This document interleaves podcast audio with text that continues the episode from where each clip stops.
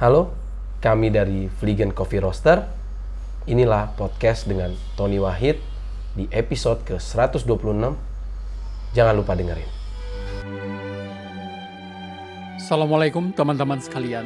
Mengawali episode podcast ini, izinkan saya terlebih dahulu mengucapkan bela sungkawa sedalam-dalamnya kepada Ale yang mestinya bergabung pada saat podcast ini dilaksanakan. Namun, ia baru saja mendapatkan musibah ditinggal ibundanya tercinta. Semoga tabah ya Ale dan beliau mendapatkan tempat yang layak di sisinya. Amin. Kedua, Dr. Edo yang juga tak bisa datang sebab sedang memulai self-isolation selama dua minggu. Dok, semoga tidak terjadi apa-apa, tetap sehat, juga cepat menyelesaikan kuliah S2-nya dalam spesialisasi ilmu penyakit dalam.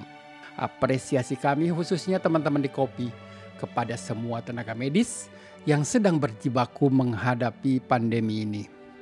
Jadi hanya ada dua tamu dalam podcast yang akan banyak berkisah tentang awal mula Fliegen menuangkan ide lalu kemudian memutuskan memulai bisnisnya di awal tahun 2020 ini. Fliegen buat saya sangat menginspirasi sebagaimana nanti akan Anda simak dalam perbincangan sepanjang 1 jam 40 menit ke depan. Padahal usianya belumlah genap satu tahun, tapi Fliegen sudah menjadi salah satu entitas bisnis di kopi yang buat saya punya potensi ke depannya. Kita langsung saja menyimak podcast ini yang dilaksanakan di tempat saya di Bekasi pada hari Sabtu tanggal 20 Juni jam 2 siang. Teman-teman sekalian, inilah dia Coffeelicious Podcast episode ke-126 bersama Fliegen. Saya Tony Wahid dari cikopi.com. Selamat menyimak.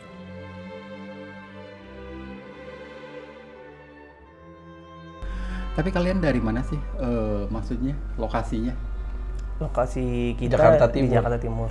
Tepatnya di Jalan Pulau Asem Utara Raya nomor 58C. Bentar, Pulau Asem, Iya. Dekat Velodrome. Pulau Mas ya. Iya. Belakang Pulau Mas jatuhnya. Belakang banget ya. Belakang Pulau Mas. Tempat patokannya yang pinggir kali yang jual tanaman, Pak.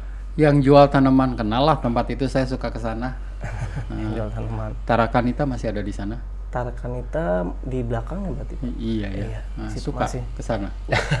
di sampingnya kan ada sekolah sekretaris. Dulu suka ke sana. Dulu juga ke sana. Iya. Heeh, lewat terus pelan-pelan ya. Iya.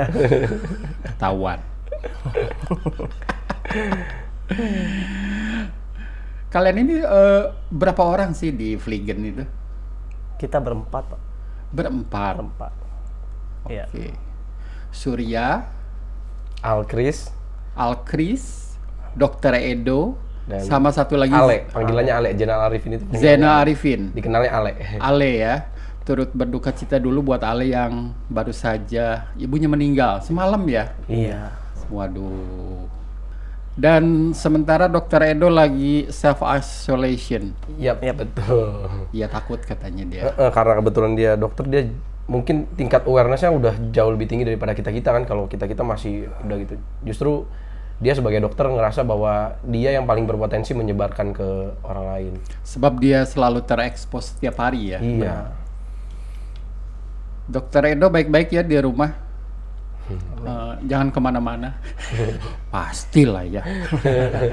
Tapi menarik ya. Ada dokter, profesinya. Kemudian kalau Surya, Kalau saya sebenarnya lebih ke arah apa ya? Eh, mencari ini sih mencari memang kopi itu sebagai pilihan terakhir lah untuk menyambung hidup ekonomi keluarga sebenarnya. udah singkatnya Q grader dah Q grader. Gitu. Udah jadi profesi ya. Iya sudah sudah pengen jadi profesi. Tahun berapa itu dapat eh, Q grader? Dua tahun yang lalu 2017. Wow. Eh sorry 2018. 2018 di mana? Pertama di 5758, Oke. kemudian retake di 5758, lulusnya di ABCD. Di ABCD berhasil. Berhasil. Selamat. Sebab eh, itu kan susah banget. Saya udah pernah melihat dan nggak mau saya ikutan. Maksudnya nggak akan lulus. Kalau Chris, saya sendiri basicnya sebenarnya ini om pengusaha sebenarnya emang maksudnya emang suka usaha suka bisnis. Eh, core bisnis saya sebenarnya awalnya itu main di dunia production house PH ya. PH. Akhirnya merambah karena suka kopi, ya ketemulah sama teman-teman ini suka minum kopi. ini. ya. ha-ha. Akhirnya ya wah saya mau nih pengen gitu, pengen pengen nyemplung lebih dalam. Tapi Chris production house-nya masih jalan. Masih jalan. Eh, Buat apa saja itu untuk eh, Kebetulan kalau yang saat ini lagi jalan apalagi di masa PSBB sekarang ya, mm, itu live streaming. itu Jadi, yang paling banyak. Yang paling banyak karena memang sekarang marketnya lagi paling paling dibutuhin lah. Sekarang kayak misalnya pagelaran seni bisa ditonton dengan orang banyak tapi dengan cara virtual semuanya. Dan itu yang sedang lagi tren Lagi untuk tren. masa saat ini Untuk ya. masa sih, saat ini. Cuman kalau misalnya mayoritas yang kita kerjain itu memang untuk eh, digital, iklan digital. Misalnya kebutuhan satu brand itu butuh iklan untuk placement di YouTube atau Instagram, nah itu yang kita kerjain. Brand activation. Yap. Udah lama tuh di Udah lama production house. sekitar lima tahun. Lima tahunan. tahun. Tapi memang bergerak sendiri, maksudnya bergerak sendiri itu dalam arti saya nggak pernah ada di kerja di production house besar. Dulunya kerja di TV. Di TV mana? Di MNC dulunya Sebagai sebagai production assistant. lalu memutuskan Lalu untuk memutuskan untuk kerja. Eh untuk kerja untuk usaha. wira swasta sendiri. Iya. Ada timnya banyak tentunya. Iya. Oke. Jadi nanti kalau saya mau YouTube bisa sama Chris ya. Bisa banget Om. Ah, bisa membuat kegantengan saya nambah nggak? Masya Siap. Allah. Udah tua Chris. subscriber Kita baru ketemu nih ya. iya Heeh. Oke. followers Tapi gini, pertama yang nawarin kopi itu kan beliau ini nih, iya Mbah Sur, atau yang biasa nama aslinya adalah Surya ya. iya benar Eh, mau nyoba nggak nih, uh, Vliegen? Kayaknya kenal. Eh, udah beberapa lama dengar. Dan sepertinya lagi naik daun. Bukan sepertinya, iya lagi naik daun. Mudah-mudahan. mudah-mudahan Uh, langsung saya terima dong uh, tawarannya dan saya cobalah yang dikirimkan tiga ya iya benar yang satu dari Jawa Barat Iya. satu Sulawesi satu Ethiopia. Ethiopia. Benar. Dan ini yang paling berkesan. Ciri luar biasa. Sampai saya buat uh, IG story-nya. This one. Ya padahal saya jarang ya kalau buat kopi yang apa maksudnya IG story untuk kopi. Kalau sayanya uh, ya maklumlah selera pribadi kadang-kadang uh, mungkin hanya Yep. cocok buat saya. Iya. Ya saya menghindari itu aja tapi kayaknya ini patut di kita announce kepada teman-teman di kopi Uh, kalian mesti coba ini Wah. Makasih banget ya Om. Makasih banget. Iya. Uh, saya bukan Q grader, uh, tapi ya nikmatin kopi gitu deh. iya sama lah Sama Nikmat lah. kopi Iya. Kan maksudnya definisi enak itu buat saya enak, buat teman-teman yang lain belum tentu. iya benar Ya, itu kan sangat subjektif dan Selera nggak ada sekolahnya kalau kata orang-orang. ya uh, tidak bisa didebatin deh. Iya. yes Uh-uh. Tapi yang uh, si si Damo ini luar biasa. Jadi saya ingin teman-teman juga tahu. Dan Vliegen menurut intelijen saya di dunia kopi lagi naik daun tuh katanya ayo diajakin podcast oh iya memang langsung waktu itu kita tawarin dan Edo yang jawab ya di Iya. Iya. WhatsApp saya Dokter Edo, aduh saya nggak ke sini. Nanti kita akan ada podcast khusus buat Dokter Edo ya, sama Dokter Edo. Ngapain sih dokter eh, senang kopi? Biasanya para eh, petugas kesehatan, utamanya dokter itu punya stigma negatif tentang kopi. iya Iya. Tapi nanti kita akan eh, podcast khusus sama Dokter Edo. Saya ingin membahas masalah kopi dari sisi eh, perspektif eh, kesehatan tentunya. Eh, beliau tentu jauh lebih paham dan punya kredibilitas untuk menjawab pertanyaan-pertanyaan itu. iya Gitu. Nah, kalau Surya, iya dulu lu sebelumnya ngapain aja sebelum Q Grader, Sur? dulu itu kerja di salah satu institusi Mm-mm. di BNN kemudian di Bentar, daerah Cawang bentar. BNN di daerah Cawang BNN Ini nih Om, agak unik nih Om. Gua jadi takut. di daerah Cawang BNN maksudnya Badan Narkotika Nasional ada di rumah saya. Salah satu petugasnya. Wajahnya serem buat pendengar podcast sekalian. Jadi deg-degan. Jangan-jangan dia mata-matain gue. Oke. Surya di BNN. Eh, Boleh dijelasin nggak ngapain lu waktu itu di BNN? kerjanya ya ngedata aja atau nih Iya. ngedata aja ya ibaratnya di situ masih magang waktu itu Iya. Ngedata tersangka kayak om. Ini yang bahaya sih bagian mendata mendata. ngedata udah terus nggak lama eh, karena saya dulu punya sahabat di mana kita punya prinsip jangan kalau bisa jangan sampai lama-lama kita kerja dengan orang lain seperti itu. Akhirnya saya yang satu sudah memutuskan usaha saya lihat satu tahun sebelum satu tahun udah berkembang. Wah dari situlah saya memutuskan untuk resign. Tapi dulu sekolahnya di mana? lulusan sekolah menengah atas SMA Dan magang di BNN waktu itu ya iya langsung.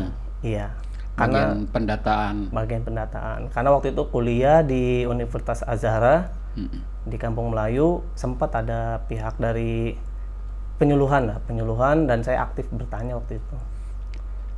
Diajak. Vliegen Rosteri ini unik sekali ya. Jadi kombinasi teman-temannya dari production house, ada dokter yang lagi mengambil spesialis eh, internis. Semoga cepat lulus ya dok ya. Eh, kemudian ada Ale. Kalau Ale eh, apa itu? Basicnya dia konsultan dulu. Konsul- Konsultan. konsultan. Jadi dia bagian improvement kalau nggak salah ya. Mm-mm. Jadi memang dia kerja di satu perusahaan. Dia salah satu nggak tahu ya dulu mungkin udah senior konsultan juga.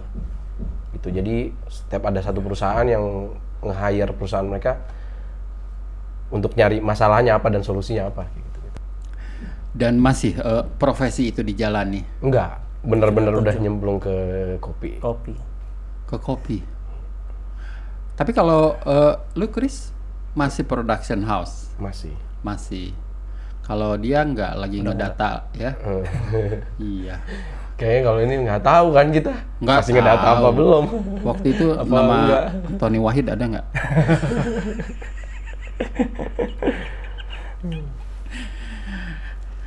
Kombinasi yang unik, empat orang. Nah, cara ketemunya gimana sih? Kalau pertama ketemu itu dengan Ale Zainal, di, di kedai kopi. Kemudian ketemu ngobrol, dia cerita tentang waktu itu kuliahnya di kuliahnya tentang koperasi Solo Rajo. di Padang sana. Iya, kita ngobrol tentang kopi di sana. Terus saya tanya, kenapa milih kopi? Ya karena ketika itu dia mencoba kopi Mandeling. Wah, sama dari situ. Saya terjun di dunia kopi yang baru mengenal tentang alat manual brewing, suka kopi karena dari kopi Mandeling. Seperti Awalnya itu. ya. Awalnya. Jadi dua-duanya punya selera yang sama. Iya, benar. Terus, Terus tanpa sengaja lagi ketemu lagi. Wih, kita nggak janjian nggak apa ketemu lagi. Terus eh, waktu itu saya juga eh, masih mencari tentang keunikan-keunikan apa sih tentang kopi yang era baru ini gitu. ketemu sama siapa? Si Jenal. Jadi Si sebenarnya Ale. sebenarnya basicnya tuh kita ng- ngopi itu akhirnya ketemu di di satu tempat lah. Heeh. Namanya lantai ngopi itu. Maksudnya di kita tuh Kemanggisan bukan? bukan Di di, Hutan Kayu. Hutan Kayu. Oh di hutan kayu, oke. Hutan Kayu. Eh, kebetulan salah satu ownernya itu Billy yang kemarin Juara satu. juara Aeropress eh, yang dikirim ke London gitu. Nah kebetulan memang kita di situ terus kalau saya secara pribadi dulu kan dibanding mereka bertiga itu saya yang paling newbie lah maksudnya ba- paling baru mengenal dunia kopi gitu. Tapi senangnya di sana memang sharingnya itu. Bahkan dulu dokter Edo sering bikin kelas sharing bareng lah walaupun nggak formal gitu. Kadang-kadang entah ngebahas air lah ngebahas apa gitu. Jadi wah seru gitu. Ternyata eh, segitu kompleksnya eh, kopi dulu cuma mikir ya udah seduh pahit ya udah minum aja gitu ternyata eh, pas ketemu wah macem-macem ya gitu loh dan dan culture di kopi itu orangnya terbuka semua gitu loh era apa ya mau sharing mau bagi-bagi nah di situ akhirnya ngobrol-ngobrol ketemu Unik industri ini tuh. Heeh. Unik ya. Unik. nggak pelit ilmu. nggak pelit ilmu gitu ya udah. Padahal kalian berempat sama sekali waktu itu nggak kenal, nggak kenal nggak kenal sama sekali. Ya, cuma kalau di- saya sama Ale memang Udah kenal. teman SMA oh satu SMA. atau SMA Di SMA di mana? di SMA 72 di Kelapa Gading Kelapa Gading ya. Oke.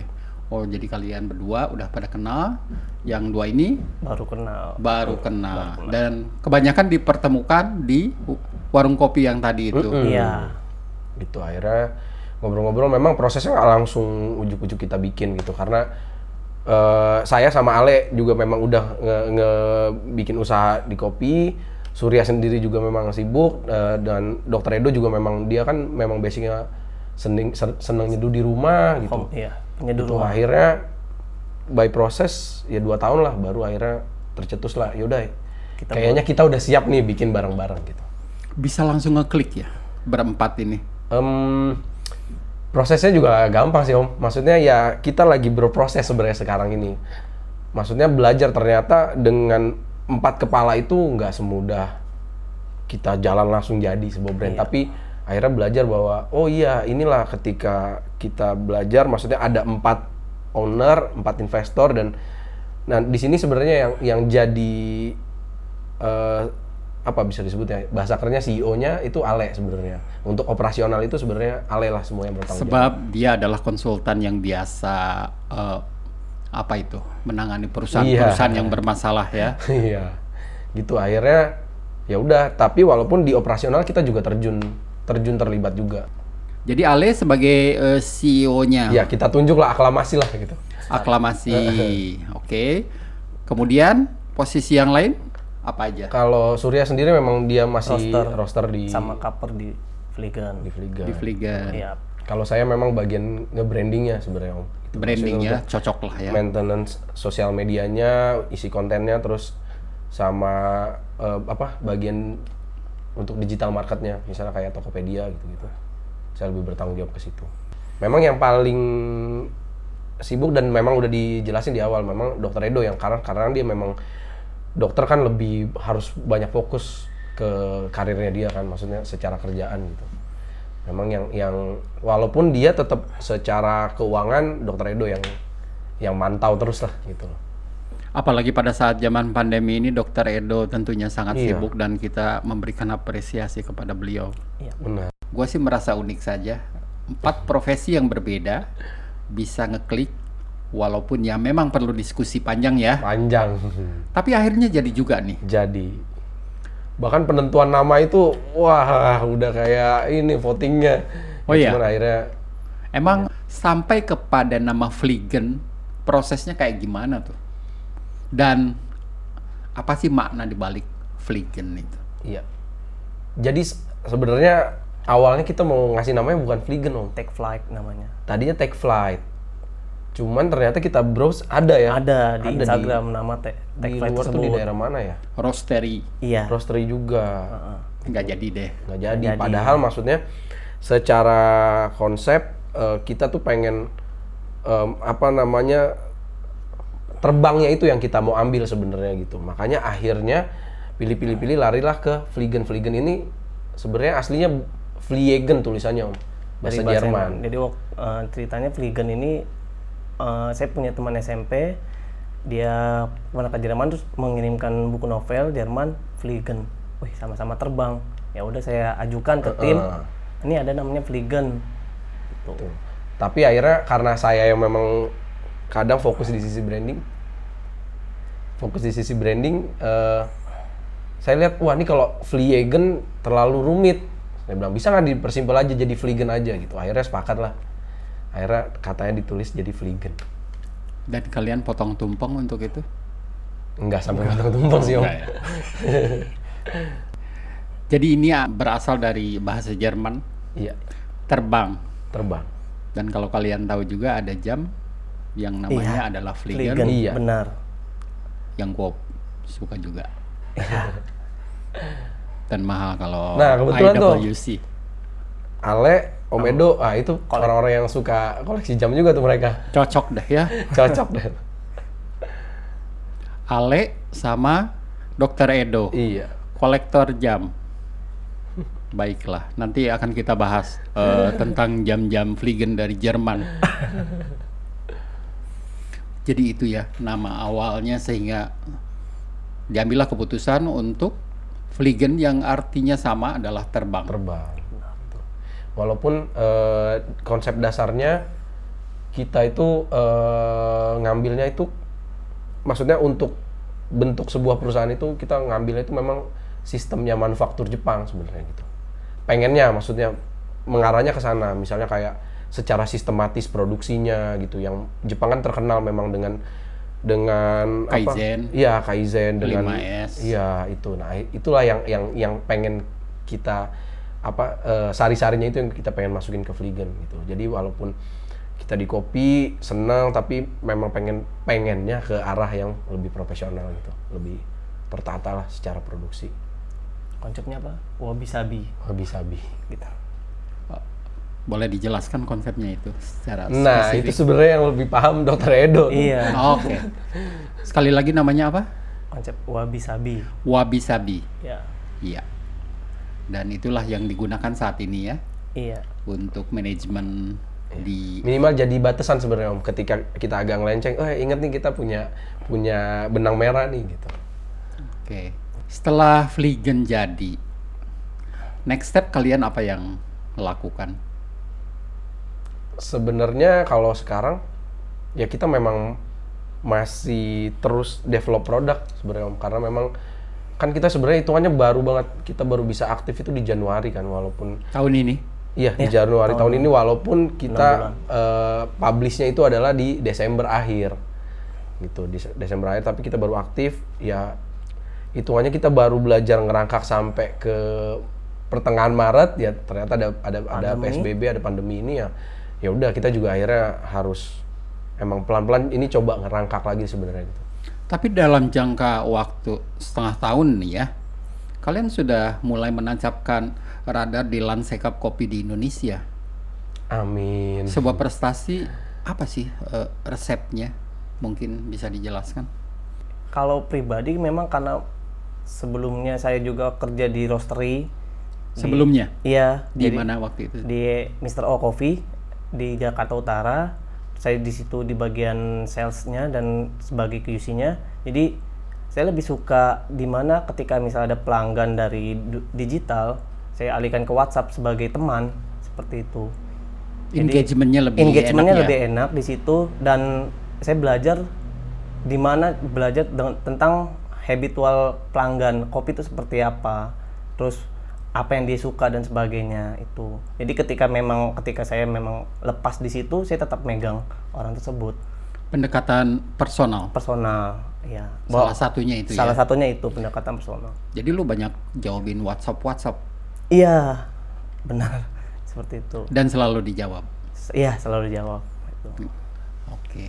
Ya. Nah, itu sih om maksudnya eh, yang kita coba usahakan itu sebenarnya disiplinnya itu karena ya kita sadar kan apa sih yang yang yang bikin bisa produk kita dilihat sama orang atau misalnya orang mau cobain gitu. Eh, hal-hal yang memang mungkin simple tapi sebenarnya harus kita jalanin. Misalnya kayak disiplin masalah quality control tadi. Misalnya eh, bahwa jadwal dari roasting roasting sampai quality control itu memang harus benar-benar dijalanin nah itu sebenarnya yang yang sekarang kita sangat hati-hati karena kita takut kan gitu maksudnya kita brand baru eh, jangan sampai kita ngecewain gitu ketika reputasi yang mesti terus Iya. dijaga ya. iya sama memang eh, kebetulan karena kita berempat ini enaknya berempat ini punya network masing-masing sebenarnya. ya Ada yang kenal ini, ada yang kenal ini gitu. Jadi kita lebih gampang lah masuknya. Maksudnya untuk marketing secara pribadinya masing-masing kita lebih gampang masuk. Mungkin pertanyaan kunci banyak micro roastery Iya. yang langsung membangun usahanya tapi belum bisa membangun marketnya dan mereka biasanya jatuh tuh. iya Tapi kalian dengan networking yang masing-masing ada, mulai membangun pelan-pelan dari mulut ke mulut, kenalan, dan lu yang tadi engagement di Iya. WhatsApp, salah satunya untuk memaintain customer ya, iya itu salah satu resepnya. Heeh. Oke, dan tadi yang seperti disebutkan, Alamatnya ada di kawasan Pulau Mas itu. Pulau Asam. Pulau Pulau Asem. Pulau Asem Utara. Eh, maaf, eh, sudah setengah abad jadi Pulau Asem, ya di Jakarta Timur sana. Nah itu tempat khusus untuk roasting atau ada coffee shop? Iya. Gimana itu tempatnya? Iya, ada eh, ada coffee barnya tetap. Kita nyebutnya coffee bar. Akhirnya kemarin ngobrol-ngobrol sebutnya apa ya gitu. Jadi tadinya awalnya kita mau tempat fokus untuk roasting aja ya. Iya. Itu karena memang itu satu bangunan eh, Yang di atasnya kontrakan. yang di atasnya tuh kos-kosan Kos-kosan, sebenarnya. kos-kosan. Tapi memang di bangunan bawah khusus memang buat tempat roastery kita.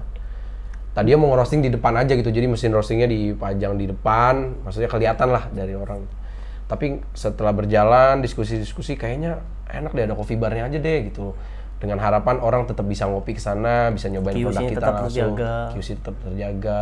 Kadang eh, ketika customer datang, kita lagi cupping, kita ajak cupping bareng. Em, ya udah, akhirnya konsep itulah ada coffee barnya tetap. Khususnya untuk penghuni-penghuni di kos sana dan kawasan. Enggak juga, sebenarnya marketnya justru enggak. Kalau sekarang gitu om, marketnya enggak enggak. Justru kita buka orang-orang kos-kosan udah pada berangkat kerja. Kita tutup orang kos-kosan belum pulang ya. Belum pulang. Malahan itu bukan marketnya. Bukan market, tapi memang sekarang yang datang itu memang rata-rata pemilik kedai kopi. Pemilik kedai kopi dan sama iya pemilik rumah yang di Pulau Asem itu. Iya, Belakang-belakangnya. orang-orang komplek belakang jatuhnya. Seneng ya mereka ada sebuah coffee shop Iya. yang Iya. bisa mereka ikut cupping juga. Benar, ada hal baru. Ada hal baru. Tapi kalian kan lokasinya di tempat kos nih. Yep. Sedangkan mesin roasting itu kan ada asapnya. Iya. Nah itu gimana cara mengatasi? panjang om, 16 meter 16 meter ke atas. Nyampe. nyampe. Nyampe. Nah sebenarnya juga ya itu yang kita juga masih lihat ya. Iya. maksudnya nantinya di masa berapa lama sih dia, dia masih akan kuat kan karena pasti akan numpuk tuh ya si material-material Si dan- Heeh. nah itu yang bakalan kita mau lihat juga berapa lama sih karena itu susah kan 16 meter itu ngebersihinnya Instalasinya kayak gimana ya? Waktu awal. dipotong-potong pipanya Mhm. disambung-sambung lah ke atas sampai ke lantai berapa? Empat. ya? Empat. Lumayan tinggi tuh 16 meter untuk membuang Iya, asap ya. Membuang asap. Dan sejauh ini nggak ada komplain eh, dari Nggak ada. Alhamdulillah belum ada. awal-awal memang kita jadi ada yang lagi ngerosting satu mantauin lah di apa paling Iya. atas gitu gimana nih pe- pergerakan si asap apakah akan mengganggu gitu gitu ternyata sih kan nanti binca tiba-tiba asapnya lagi naik, tiba-tiba angin kan, Iya. masuk lagi ke drum smoky itu yang kita khawatirkan kan. Ternyata berjalan waktu oh ada caranya dan sebagainya gitu. dan saat ini menggunakan mesin roasting apa? Kita ada Mad Max pakai Mad Max yang berapa yang 5 kilo. 5 kilo 5 kilo dari Angga ya. Iya, Kopi tapi Kina. Benar. dari Mas Angga, tapi kita memang lebih kalau saya pri- pribadi lebih udah kenal dulu dengan pembuatnya namanya Mas Ahmad. Oke. Gitu. Jadi udah tahu lah ya eh, spesifikasi karakteristik mesinnya. Iya, benar. 5 kilo saat ini yang digunakan di sana. Iya, Jadi buat teman-teman di podcast yang akan datang di kawasan di Pulau Asem, tentunya ada di Google Map ya. Tinggal di Google saja. Iya, tinggal Namanya ketik tetap aja. Fliegen Fliegen Coffee Roaster yang juga ada coffee shopnya iya dengan mesin espressonya iya ada mesin espresso yang Lamar Zuko La Marzocco dan manual brewing tentunya. iya pastinya ada. Dan sesekali bisa ikutan cupping. iya Iya, benar. Tapi Surya, Iya. iya. Jadi Q grader itu kan nggak gampang. Gue Iya. tadi udah sebutin ya. Benar. Nah, perlu perjuangan eh, satu minggu. Iya. Ah, lu mau ikutan nggak, Chris? Em, kebetulan makanya waktu kita ngebentuk tuh saya yang paling langsung ditanya "Hmm, mau dalamin apa sih gitu Oke. saya bilang enggak gue pengen ngemas kalian justru gitu gue pengen Oke. ngemas kalian justru karena eh, saya ngelihat mereka tuh punya apa ya disebutnya segitunya di kopi tuh kadang-kadang Passion di masing-masing Iya. ya? kadang-kadang se- di kopi segitunya saya justru jadi tertarik kayak wah gimana caranya ngemas mereka nih gitu gimana caranya mereka itu jadi sebuah brand gitu Itu yang yang saya justru tantangan walaupun saya juga belajar masih. Saya bukan profesional di bidang nge-branding atau apa. Saya memang kalau ker- ker- kerjaannya tuh memang di bagian produksi kan sebenarnya. Iya, jadi masing-masing sudah ada bagian-bagiannya ya. Dan kebetulan Iya. Surya adalah bagian cup testernya Iya. untuk juga bagian QC-nya. Eh, boleh diceritakan pengalaman buat teman-teman? Apa sih rasanya mengikuti kelas Q? Pusing, kemudian sempat mimisan juga di ketika ujian itu. Sempet mimis. Sempat mimisan. Jam berapa sampai jam berapa? Wah, itu dari jam jam 10 sampai jam pulang pas ujian tuh jam 12 jam 1. Pas hari terakhir ya. Hari pertama itu Jam 10 apa? jam 10 malam, jam 10 pagi sampai jam 1 pas hari terakhir. Hari pertama sampai jam 5 sore, hari kedua baru kita sampai malam. Dan itu kegiatannya full Full. Full. dan menghabiskan tenaga, energi, pikiran, Iya. konsentrasi. Konsentrasi dan yang paling sulit memang bagaimana caranya eh, seorang kaper itu sub objektif. Yang dinilai itu kopi yang terhadap gelas tersebut, bukan dari pen- eh, me- dia pernah nyobain kopi yang mana aja gitu. Harus Bukan dari satu- selera makanya tadi ya. Iya. Jangan bias ya. Jangan bias itu. Itu susah dong. Oh, itu susah. Kalau misalnya saya suka kopi salah satu varian kopi ke bawah-bawah itu nggak boleh ya. Iya. Harapannya kopi yang diminum kayak yang selera kita gitu. Padahal enggak. Padahal nggak. Iya. Dan itu yang cukup berat untuk berat. sebagai kaper. Cukup berat. Dan apalagi pengalaman yang paling susah selama mengikuti kelas Q? Yang paling susah materinya Paling susah triangulation. apa itu? Dijelaskan. Triangulation tuh memilih satu kopi dari tiga cup yang berbeda. Tuh, Bedanya tipis pula. Iya benar. Itu susah banget ya. Iya, itu saya retake di situ soalnya. Oh, retake-nya di situ. retake di situ triangulation. Berapa set yang dikasih untuk triangulation? Triangulation itu tiga B C enam. 6 set. Iya enam enam. Kalau mau lulus mesti berapa yang bisa di apa? Yang bisa ditebak dalam tanda kutip. Kalau saya ngincarnya benar semua justru.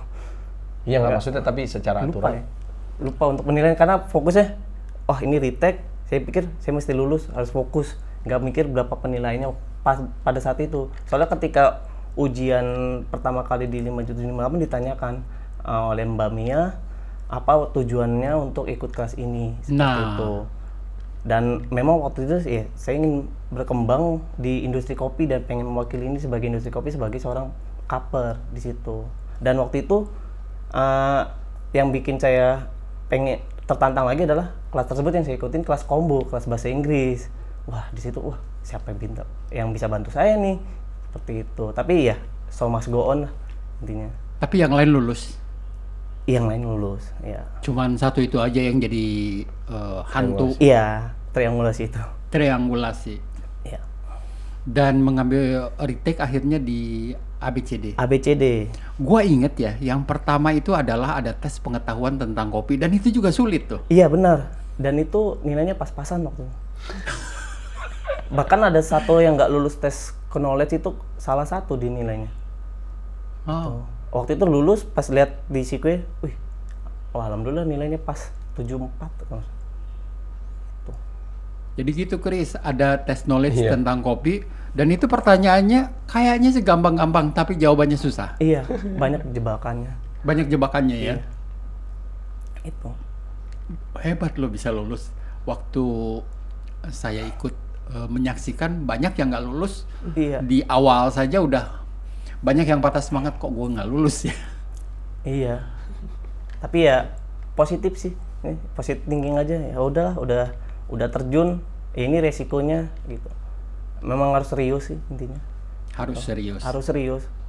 Itu. Dan itu capek banget ya. Iya. Jadi kalau ada teman-teman yang mau ikut, apa yang mesti disiapkan? Yang disiapkan yang pertama ya, ya sering minum kopi aja.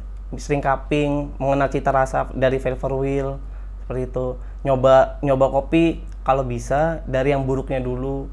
Misalnya ngerasain kopi dengan rasa defect kayak misalnya tanah, moldy, jamur dan sebagainya. Sehingga kan lidah itu kan terbiasa Jam terbangnya jam terbangnya lidah udah mulai. Paletnya ya berkembang, jadi ada pembanding. ada pembanding gitu. Kalau ngerasain kopi enak terus sih, ya Iya. susah ya. Iya. Gitu. Itu sih saran sih. Gitu. Dan retake di ABCD dari 57 ke 58 berapa lama waktu itu? Itu selang seingat itu tiga bulan Tiga bulan. di Desember tuh. Dan itu bayar full lagi atau bayar lagi bayar lagi. Full? enggak hanya satu mata kuliahnya itu. Si triangulation itu yang dibayar Alhamdulillah langsung lulus ya. iya langsung pas dipanggil waktu itu yang jadi instruktur dari Hong Kong namanya Dixon Ip. Panggil yang retake yang retake s- sebelumnya ada ada dua cewek. Coba pas selesai disuruh pulang cepet. Selamat kamu boleh pulang duluan. Oh kenapa nih pak? Ya kamu pas oh, langsung saya pulang duluan. Langsung ya. iya di situ seneng. Udah. Selamatan dong satu RW. di situ nggak eh, ngasih tau ke ibu soalnya. Kan karena ibu se nanya kuliahnya gimana dan sebagainya. Saya tunjuk ini kuliah kopi sertifikatnya ini. Terus ikut lagi. Dari situ lah dapat satu sertifikat jadi senang banget dapat sertifikat kopi yang lain untuk kuliah kopi itu Jadi itu dipersembahkan buat ibunya. iya. Sertifikat udah lulus gitu ya. iya. Mm, Kalau nggak lulus lagi, Wah, bahaya lagi tuh ditanya terus nanti. Nanti ditanya terus ya. iya. Waktu waktu ngulang aja ya di yang kedua ya. iya. Itu udah kita temen-temen nanya gimana nih masa nggak lulus gitu-gitu. Bercandaannya kayak gitu lah. Ditengsinin tuh tes mental lagi di situ. Tes mentalnya. iya. Tapi berapa sih ikutan Q? Kelas satu eh, untuk satu semua sesi kan ya itu? iya. Itu tujuh belas setengah juta. Oke. tujuh belas setengah juta retake-nya waktu itu dua kali dua setengah juta dan dua setengah juta. Jadi total dua puluh dua setengah juta. Dapat grinder satu loh. Lumayan. Iya. Dapat ya dapat mesin juga tuh satu tuh. iya Mm-mm. Alhamdulillah Surya udah lulus jadi Q dan setiap tahun biasanya kan ada apa itu namanya kalibrasi kalibrasi. Udah ikutan? belum Oh belum belum. karena kan waktunya tiga tahun Oh tiga tahun. tiga tahun Per tiga tahun? iya Bukan kalibrasi per tahun ya. iya Oke. Makanya di Fliegen lu jadi QC, iya cupping, iya pokoknya semua yang berhubungan dengan kopi iya tanggung jawab ada sama Surya. iya Hmm. Branding sama Chris. benar Heeh. Ale company secara keseluruhan. iya Bagian keuangan Bapak dokter. bapak dokter Lengkap lah sudah. Iya, walaupun sebenarnya ke depannya kita pengennya nanti kita berempat jadi bener-bener jadi cuma jadi QC aja di situ. Harapannya gitu. Tujuan nanti Heeh. Tetap Akhirnya ke depannya bahwa kita nggak terlibat di operasional lagi gitu. Jadi akhirnya kita udah tinggal bawa pengembangannya mau ke mana nih, mau ke hulu, mau ke hilir, ya kita udah tinggal mikirin itunya gitu. Sama ngejaga apa yang udah kita bangun eh, secara kualitas, ya itu yang harus kita jaga terus. Nah, Chris, waktu udah jadi nih perusahaan, udah sepakat, namanya udah sepakat, kalian sudah oke nih, tempat sudah ada, mesin roasting waktu itu udah oh, sudah ada sudah ada juga sudah dibeli ya. iya sudah di- Jadi tinggal jalan aja waktu itu. iya Iya. Tahapan-tahapan apa sesudah itu yang kalian lakukan? Ya itulah trial ya. Trial. trial. Waktu itu Trial. bins pertama kita Wanoja. Wanoja Wanoja, ya Wanoja bins pertama yang untuk trial coba untuk mesin kita cobalah intinya. namanya Wanoja. iya Iya, Wanoja Halian Aerob. Makanya eh, di di tagnya Wanoja itu kita bikinnya our first favorite karena emang itulah kayak ya ini loh eh, produk pertama kita. Makanya mungkin juga kayak di Fliegen Wanoja tuh ya punya tempat maksudnya di hati kita emang ya ini nih ini produk pertama kita waktu itu juga akhirnya kita ke kebun kita ke kebun juga udah gitu memang bins ini kita bawa ya iya jadi ada Boleh dijelaskan uh, Wanoja asalnya dari mana, kebun mana, petaninya, ketinggian berapa, lokasi, silahkan. Iya. Wano, ya, silakan kalau untuk Wanojanya sendiri itu di daerah masih di daerah Bandung desa Ibun Kamojang. Untuk petani atau prosesornya itu udah kita udah kenal namanya Bu Haji Eti, tapi kita lebih kenal de- lebih Dekat jauhnya ke anaknya namanya Kang Satria. Jadi saya sering kontak-kontakan apa pun itu, nggak hanya tentang kopi, tentang misalnya eh, gimana kuliahnya, gimana terus lagi dekat sama siapa dan sebagainya. Itulah engagement di situ. Kenal pertamanya dengan Ibu Eti dan Bu anaknya? Eti. Oh, Bu Eti. Ya, Bu Haji Eti. Kemudian Bu Haji Eti eh, memandatkan ke anaknya Kang Satria.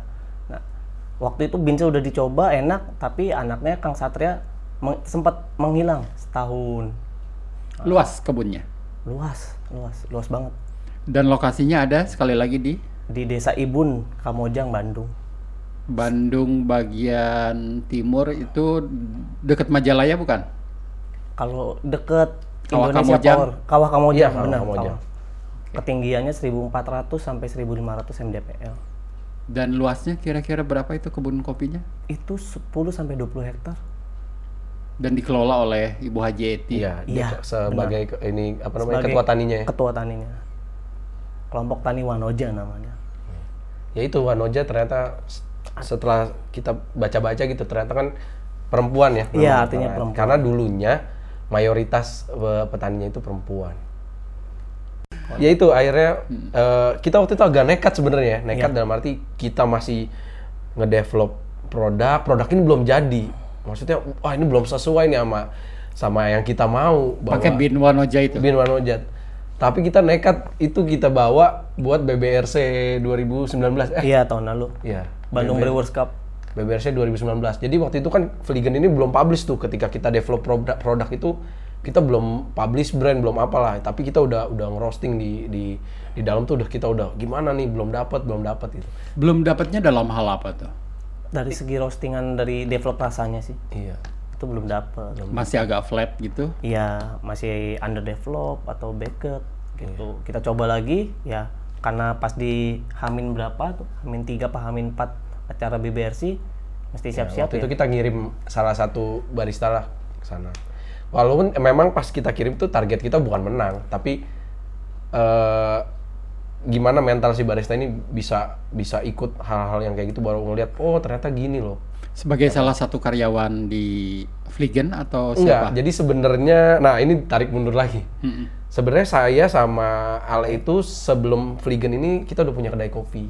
Dan Namanya? sampai sekarang masih jalan namanya kedai kopi Serasi. Itu adanya di Priuk. Di Tanjung Priuk gitu. Itu jalan berjalan 2 tahun. Saya yang agak cerewet waktu itu. Nggak bisa nih, Le. Kita harus pengembangan nih gitu. Ayo, kita jangan jangan jangan seneng aja udah kayak gini nih Iya iya iya, sabar Chris dia bilang. Kita sembari susun kekuatan. Akhirnya ngobrol lah sama Surya. Udah ngobrol sama Surya, ketemulah sama Dokter Edo. Ke Dokter Edo, ya udah, mana konsep kalian? Ngobrol lah kita gitu. Ngobrol ngobrol ngobrol ngobrol ngobrol, bikin bisnis plannya, bla bla bla bla bla. Ya udah akhirnya makanya kebentuk. gitu. Sebelumnya saya sama Ale yang memang udah jalan duluan. Udah berduaan. Udah Sebab berdua. kalian teman Teman SMA, ya. Ketemunya juga memang udah lama gak ketemu terus kapan lah ketemu gitu. Waktu itu saya ketemu sama dia itu di retorika kopi di Kelapa Gading. Gading. ngobrol-ngobrol-ngobrol kata Ale sekarang gue udah ini nih sekarang ini di kopi gitu. Wah mau le gitu. Kalau dulu saya cuman gini setiap saya ngopi Silakan. setiap saya ngopi waktu itu belum tahu lah namanya itu manual brew tapi seneng cara orang nyeduhnya gitu kan saya datang ke tanah merah. Oh, sukanya dulu gayo tuh kalau ngopi gayo gitu. Saya selalu cuman ngomong wah suatu saat saya harus punya nih gitu. Walaupun nggak tahu caranya nggak nggak kenal sama dunia kopi. Ternyata jalannya dikasih ketemu lah sama Ale tadi. Punya alat manual brew atau punya coffee shop? Suatu saat harus punya coffee shop punya maksudnya. coffee shop. Itu walaupun bentuknya gimana tapi saya kayak wah suatu saat saya harus punya gitu. Gue mesti punya nih ya suatu saat. Dan itu terwujud tahun berapa, Chris?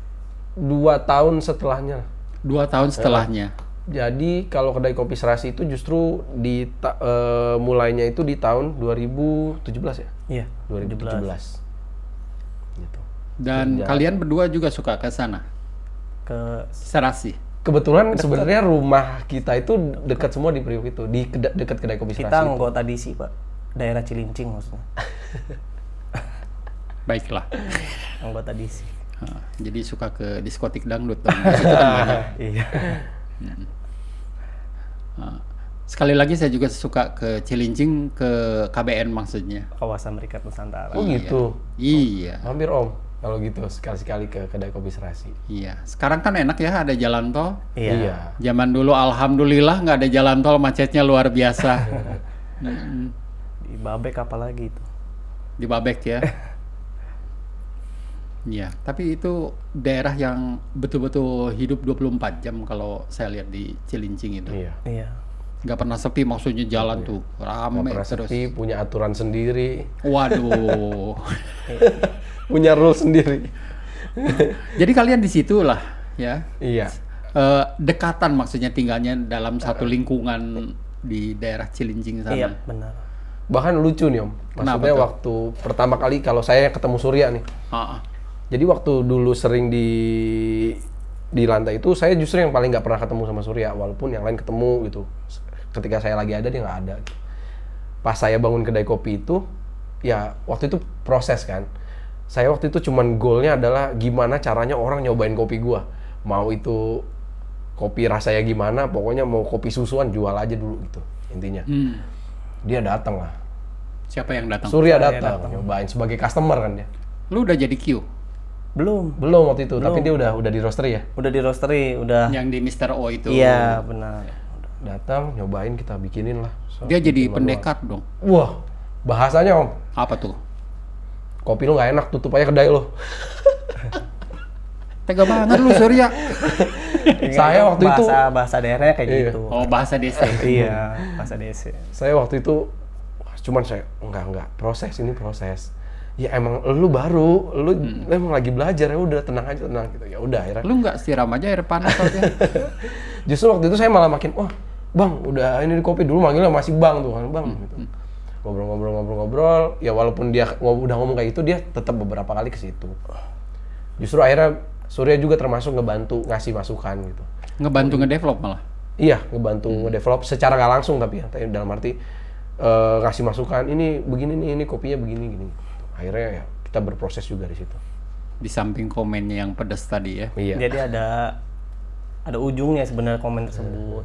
Gitu. Iya. Jadi nggak hanya komen tanpa ada melihat, wah masa di komen gitu nggak mau maju sih. Tapi kita gitu. Dengan pengetahuan lu yang ada, lu bantu Al, eh, Chris Iya, dan Ale untuk lebih maju mendevelop kopinya ya. iya benar. Emang dulu masalah kopinya kenapa sih dia? Terlalu panas ya. Terlalu panas kemudian, wah ini nggak cocok jadi kebakar gitu. Oh mungkin mendidih langsung diseduhin. Iya mungkin kali ya. Manual brewing waktu itu. Iya. Dulu agak waktu awal-awal tuh ya karena saya ketidakngertian saya kan. Awal-awal itu bahkan espresso itu saya kasih robusta semua. Om. itu Ale sampai gini. Dulu jadi pertama kalinya justru saya belum juga gabung sama Ale tuh. Ketika enam bulan baru Ale gabung sama saya. Oh, gitu jadi waktu pertama kali banget itu wah itu udah kacau. Gila lo Chris. Orang ro- espresso robusta lo kasih mampus orang kata. Gitu pokoknya udah sampai kayak gitu. Semua dulu fullnya robusta. Tapi banyak waktu itu yang datang ke kedai. banyak banyak. Suka mereka. ya karena memang kan eh, kalau orang orang-orang tua gitu sukanya maksudnya zaman dulu suka yang ngebold yang penting pahit lah gitu Cocok lah ya. cocok lah dulu awal. Terus eh, si kopi susuan kan ketika dari robusta itu kena creamer kena ini kenceng tapi ya orang cuma sanggup sekali minum aja langsung debar biasanya gitu kan. Tapi dari situ saya belajar akhirnya gitu. Kita belajar develop lagi. Alek masuk ya udah baru Chris gue mau lebih serius gitu. gue mau lebih serius intinya gitu. Nggak mau kayak gini ya udah kita develop lagi. Bentar, Chris. DC nih ya, kita bukan ngomongin Washington DC, tapi eh, Cilincing, daerah Cilincing itu. Pada saat itu udah banyak belum kedai kopi? belum Belum. Dan itu kan daerahnya buat teman-teman yang belum terbiasa ke daerah Cilincing, cobalah ke sana. Dan melihat banyak yang nongkrong kalau di ganggang. Iya. Biasa lah ya itu ya. Iya. biasa Iya, pokoknya senggol bacok deh. Masih masih begitu untuk beberapa daerah untuk beberapa daerah. Hmm. Makanya saya bilang tadi, seperti punya rules sendiri. Iya, betul. Dan pokoknya mesti banyak senyum aja deh di sana. Anyway, lu nekat ya buka di sana di sebuah tempat atau lokasi atau kawasan yang saat itu mungkin dalam tanda kutip bukan market kopi yang sebenarnya. Iya. Em, justru saya ngeliatnya itu peluang. Kenapa peluang? Orang belum banyak yang jual gitu. Terus eh, bahasa apa ya? Bahasa ininya saya dulu pengen wah kan biasa kalau awal-awal pengen pengen membangun kopi nih mau, mau apa mengedukasi kopi Idealis orang-orang, ya. iya biasa gitu tapi itu jadi harapan buat saya waktu itu terus eh, karena saya lihat di di area sekitar itu orang yang belum begitu aware masalah tempat yang memang kita desain walaupun material nggak perlu mahal tapi memang kita desain rapi apik gitu wah ini jadi kesempatan tapi tetap memang saya waktu itu tetap eh, pikirin bahwa daya beli orang jangan sampai kita wah gini-gini kesannya gimana tapi orang sebenarnya Eksklusif. Heeh, tapi orang sebenarnya nggak sanggup beli produk kita. Dari situ akhirnya tetap saya sesuaiin bahwa oh yang tetap nggak bisa nih, yang nggak bisa ngambil margin banyak memang juga gitu. Makanya waktu awal-awal masih ya udahlah ngambil kopi di mana di mana gitu nggak nggak kita ini enam bulan berjalan kita disiplin baru habis itu kopi memang kita bener-bener eh, develop dengan serius gitu Atas bantuan Ale. As- eh, Ale dan Waktu mulut itu ya. pedas ini. iya Eh, Bapak dokter udah datang juga belum waktu itu waktu itu tapi udah kita udah ngopi di lantai ngopi itu di lantai Ketemu, ngopi. udah sempet ikut kelas dan saya memang udah sering mention eh pengen buka kedai kopi nih gitu gitu ya udah monggo sini ngobrol belajar nanya-nanya Dokter Edo juga tinggal di kawasan yang sama, enggak dokter Edo Di justru Kayu Putih. kayu putih dekat Fligan dekat Fliegen. dekat Vliegen ya, kayu putih. Iya. Dekat Lim Sioliong dong di situ. iya Rumahnya masih ada kan? Masih ada masih ada Masih ada. yang di pinggiran itu Oh. Heboh itu kalau orang lewat tuh "Oh, itu rumah rumah hoki itu. Heeh. Jadi kalian dibantulah ya. Eh, praktis ini bertiga ya atas juga Surya yang lo kasih masukan-masukan Iya. buat mereka lebih mendevelop kopinya. Dan pengunjung semakin banyak pada saat itu. alhamdulillah Alhamdulillah. Jadi Harganya memang- juga masih maksudnya terjangkau tetap untuk terjangkau tetap karena saya selalu bilang memang di sini ya daya beli daya belinya. Bukan mereka nggak mampu ya. Ini ini beda om. Iya. bukan mereka nggak mampu tapi dalam arti eh, rata-rata base customer kita itu berkegiatannya di tengah-tengah. Mereka kuliah di pusat selatan kerja di pusat selatan. Mereka pulang mereka biasanya nggak pulang dulu nongkrong dulu ngobrol. Nah itulah yang jadi yang saya lihat bahwa ya mereka nggak akan spend duit lebih karena mereka udah spend lebih di di luar. Ketika mereka pulang ke DC tadi ya mereka akan ya udah spend secukupnya aja. Karena mereka di di luar juga ada full kegiatannya. Yang saya lihat gitu. Marketnya yang marketnya. diambil jadi orang-orang kerja ya. iya. Menarik nih jadinya kalian ini ya.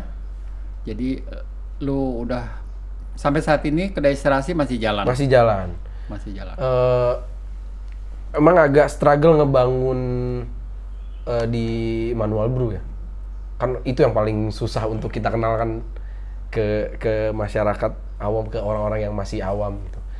Kita sampai udah nyoba bahwa man, apa eh, slow barnya kita pisahin bahkan bisa nyeduh sendiri dengan harapan mereka mau nanya berapa kali nyoba mereka coba nyeduh sendiri di situ Tapi tetap aja susah kan. Iya, memang eh, proses walaupun saya masih yakin di 3-4 tahun ke depan udah mulai kelihatan nanti. Iya. Buat teman-teman gua kasih tips saja ya. Eh, apa pun metodenya, yang penting cuannya. Yang penting cash flow. Yang penting yang cash flow penting cash flow. tetap jalan. Iya. Jadi Sur, lu langganan eh, ke tempatnya si Chris ini. iya, udah udah jadi udah kayak memang ketika datang yang ngobrol diskusin ngomongin isu-isu seputar kopi udah kayak gitu. Udah kayak gitu ya. Makanya waktu ikut BBRC itu salah satu barista di kedai kopi serasi yang kita tarik untuk Oh, I see. dengan eh, beans di develop oleh eh, Vliegen. yang tadi kalian struggling ngedevelop yang rasanya masih belum uh, berkembang, masih flat. Pokoknya belum jadi deh ya. belum jadi Bake kayak gitu. Bake itu apa ya kalau istilah bahasa Indonesianya? ah, kayak roti tawar gitu aja lah. Ya blend aja ya. Iya. blend pokoknya Heeh, nggak ada rasanya lah. Heeh. Oke. Dan kalian nekat mengirimkan satu peserta dari baristanya Kopi Serasi milik Chris ke kejuaraan Brewers Yang Bandung Brewers di Cup. Bandung ya, Ya. Iya. membawa kopi yang tadi Iya. Fliegen The- Wanoja itu. Fliegen Wanoja. Hasilnya gimana pada saat itu? Hasilnya ya sesuai harapan aja. Maksudnya penilaiannya yang saya lihat sih. Iya. Kemudian si barista tersebut juga cukup kaget dalam artian wah baru pertama kali udah 20 besar saya bikin ya jangan kaget kaget tuh kalau lu juara satu gitu Kalau 20? ya ya biasa aja Iya, terus biasa lagi aja, Nggak usah gitu. jadi, nggak usah bangga lah gitu. iya nggak usah terlalu berlebihan lah Ha- karena hari ini baik belum tentu besok bisa menjadi lebih baik lagi Itu penyemangatnya buat Iya. dia ya. gitu Tapi minimal ya itu yang kita evaluasi gitu. Setelah melihat bahwa oh iya ternyata eh, konsistensi misalnya antara satu apa satu seduhan ke yang lain gimana tingkat konsistensinya sebenarnya itu terus kalau masalah presentasinya justru ya kita udah jauh lebih agak pede gitu karena emang agak jor-joran gitu walaupun ya tadi memang kita masih kejar-kejaran sama ngedevelop beans tadi kan iya Tapi dengan hasil 20 besar, reaksi kalian bagaimana? Kan kopinya belum develop tuh. Mm-mm. Gimana tuh? optimis sebenarnya justru iya Malahan jadi optimis. malah jadi Malah dia optimis wah ini kita begini aja bisa 20 besar Iya. gitu sebenarnya. Jadi kayak wah kita ini oh kayaknya wah, harus lebih bisa lagi nih lebih baik lagi gitu Jadi kalian tambah semangat aja ya. iya semangat. Waktu itu alat yang digunakan apa di kompetisi itu? Waktu Sama itu barista? V60. V60. Emang kita cari yang paling simpel. Waktu itu memang karena eh, jam kita latihan waktu itu waktu kita pendek banget kan. Iya. Dari daftar tuh eh, udah pendek banget. Akhirnya kita cari metode yang paling simpel. Gimana caranya bisa konsisten? Nah, itu yang yang fisik yang nah dan memang saat ngedev saat ngebangun si barista ini yang paling galak Surya sama Ale Berduaan itu. berduaan itu bahkan baristanya mau nangis kayak gitu Sama lu. Heeh, mulut pedas lagi. ya karena dia terlalu banyak bias eh, dalam artian kita udah cari mana yang lebih oke VCD origami. Tapi menjabarkan nggak ngejawab pertanyaan tersebut gitu loh. Oh. itu ya, Lu perlu penjelasan yang rasional ya. iya gitu. Akhirnya yaudah ini V60 seperti itu. Mungkin si barista dulu awalnya ngerasa bahwa ya udah gue nunggu aja apa yang lu ajarin dipakai ya udah gitu. Gue maju. Jadi kayak sedangkan kita nggak mau. Kalau lu nggak nggak ngerti cara lu nyeduh itu yang mau lu seduh itu buat lu presentasin nggak usah maju mendingan lu udah nggak usah nggak usah ikut kita nggak mau dah. sedangkan di awal-awal dia ngerasa bahwa ya udah gimana nih cara nyeduhnya begini ya udah nih tercapai ya udah gitu sedangkan kita nggak mau kalau lo nggak paham ngapain itu buat apa orang kita pengennya belajar di sini bukan kita mau ngejar juara Make sense. gitu. Jadi pokoknya lu berusaha supaya yang tampil ini paham apa yang dia presentasikan. iya betul Bukan hanya main seduh aja. bukan main seduh aja Itu intinya ya. Iya. itu intinya itu Dia maunya presentasi tinggal dihafalin kali ya. iya gitu. Tinggal diapalin ininya udah diajarin cara pouringnya udah diajarin gitu. Bahkan sampai bahasanya ya lu bukan robot lu harus tahu. Katanya lu barista. Kita sampai bahasanya gitu. Katanya lu barista. Barista ya lu harus tahu apa yang lu seduh yang mau lu sampaikan apa. Dan dia paham. tujuan. akhirnya nah itu yang kita agak impress juga. Ketika makin ditekan dia ternyata nggak nggak makin ah yaudah deh nggak jadi gitu. Nggak dia malah makin nunjukin kedisiplinannya yang kita lihat yang kita mau sebenarnya dia nunjukin kedisiplinan sama dia mau terus bukan masalah dia tiba-tiba aja langsung jadi jago kan lo jadi ini gitu tapi dia terus nunjukin progres itu yang kita kita senang justru nggak baper ya. Mm-mm. nggak baper Iya. Disentil sedikit. hmm, melempem. Melempem, iya Dan tampillah dia. tampil tampil Dan itu pesertanya banyak kan di Bandung itu. ada 40 40 dan kalian berada di posisi tengah iya iya di tahap awal ya. iya tahap tahap awal. awal Siap. Dengan masih struggling binnya malahan menambah semangat. iya. Bin segini aja bisa 20 besar. iya Mungkin gitu ya. iya Nah, setelah ikutan kompetisi udah baru akhirnya kita balik fokus ke ini karena ngejar target tadi kan mau publish publish mau publish brand mau punya produknya gitu Tapi kalau boleh balik lagi ya, Sur, Mm-mm. itu kenapa Beans-nya belum develop? Eh, ada kesalahan teknis atau memang eh, dari kebunnya seperti itu? Kalau hasil penelitian lo waktu Ka- itu. lebih ke arah belum mengenal cara roastingnya untuk masalah tadi kelemahannya di, di airflow-nya 16 meter itu Oh. jadi sehingga kalau misalnya kita apinya kecil jadi lebih cepat padam gitu intinya kita belum mengenal, mengenal alat tempur kita nih sebenarnya gitu seperti itu dari dari emang masa-masa mengenali lah Jadi itu masalah teknis ya. iya teknisnya di situ Dan lo waktu itu belum sadar tentang hal itu. iya benar Dan akhirnya ketemunya gimana tuh? setelah ada s- 15 kali percobaan ngerosting Hah? 15 kali. 15 kali percobaan ngerosting oh jadi caranya kalau misalnya tetap apinya tetap nyala Mhm. eh, itu ngukur airflow-nya seperti apa terus bagaimana dengan dr- apa drum speed-nya gitu Dan hal itu lo eksperimen terus. iya Jadi masing-masing mesin walaupun dengan spesifikasi yang sama mungkin iya eh, ada hal-hal yang perlu diperhatikan yang tadi itu ya. iya benar Hmm, menarik itu ceritanya ya. Iya. Bahkan sampai ini ya hasil pernah nyoba nyoba gitu kita bawa waktu itu kita udah mulai kenal sama Mas Verza juga kan. iya Tadi kita bawa cobain Mas gimana Mas? Mirza. Lukman. Bukan Mas Verza. Verza. Tadasi. Oh, oke, yang buka di pasar atau pasar baru. benar Ya, pasal ya. pasar baru Kita bawa Mas cobain Mas gimana kasih kasih kita masukan gitu. Ya itulah bentuk usaha kita bahwa gimana sih kita juga butuh butuh dari dari apa masukan dari orang lain kan sudut pandang dari orang lain ketika nyobain kopi kita kan. Keterbukaan ya. Iya. Bukan. Ini orang kopi ini baik-baik ya. Iya. Ngasih masukan. Walaupun ada yang pedas yang ngomongnya ya. Hmm. Lu tuh sur. Tapi niatnya baik. Iya. Dan sampai 15 kali. Lu kan ngerosting itu 5 kilo. 5 kilo katakanlah 70 persen, 3,5 kilo tuh masuk. iya Kali 15 ya. iya Mayan dong. iya Maya Ada yang sampai gosong nggak? ada ada ada yang gosong ada yang nggak matang bahkan ada yang bahkan pas crack nggak bunyi oh ini bingung dia Ini kenapa? iya gitu karena kan sebelum pligen kebentuk saya roasting saya belajar di ABCD juga untuk roasting Sama Mas, Mas Anto Anto. ya. iya Pada titik 15 kali itu bukan eh, jumlah yang sedikit loh. iya Lu ada rasa putus asa nggak pada titik tersebut? putus asa sih enggak tapi lebih ke penasaran kok belum dapat dapat apa terus lebih ke eh, arah ini yang disalahkan apakah nanti si mesinnya si pembuat mesin apa saya pribadi ya yang nggak bisa naklukin ini mesin gitu itu itu yang jadi perdebatan kan di situ. Manggil teknisi lagi terus manggil manggil roster dari Kopi Kina Bang Rudi ketika udah dapet oh gini kita coba lagi saya coba. Oh ya udah udah dapat kunciannya ya udah.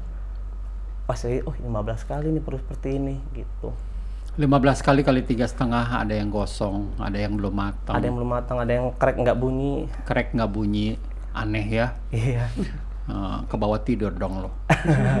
Maksudnya pas mau tidur dipikirin juga kenapa iya ini? iya iya bener baca buku yang dari Pilo Kopi juga tuh yang kita menyangrai Mm-mm. yang versi terjemahan Indonesia baca-baca lagi wah, ini apa yang salah coba ngerosting lagi dan Tapi belum menemukan jawabannya. iya ketika udah oke udah dapat ya udah berarti udah udah pede nih.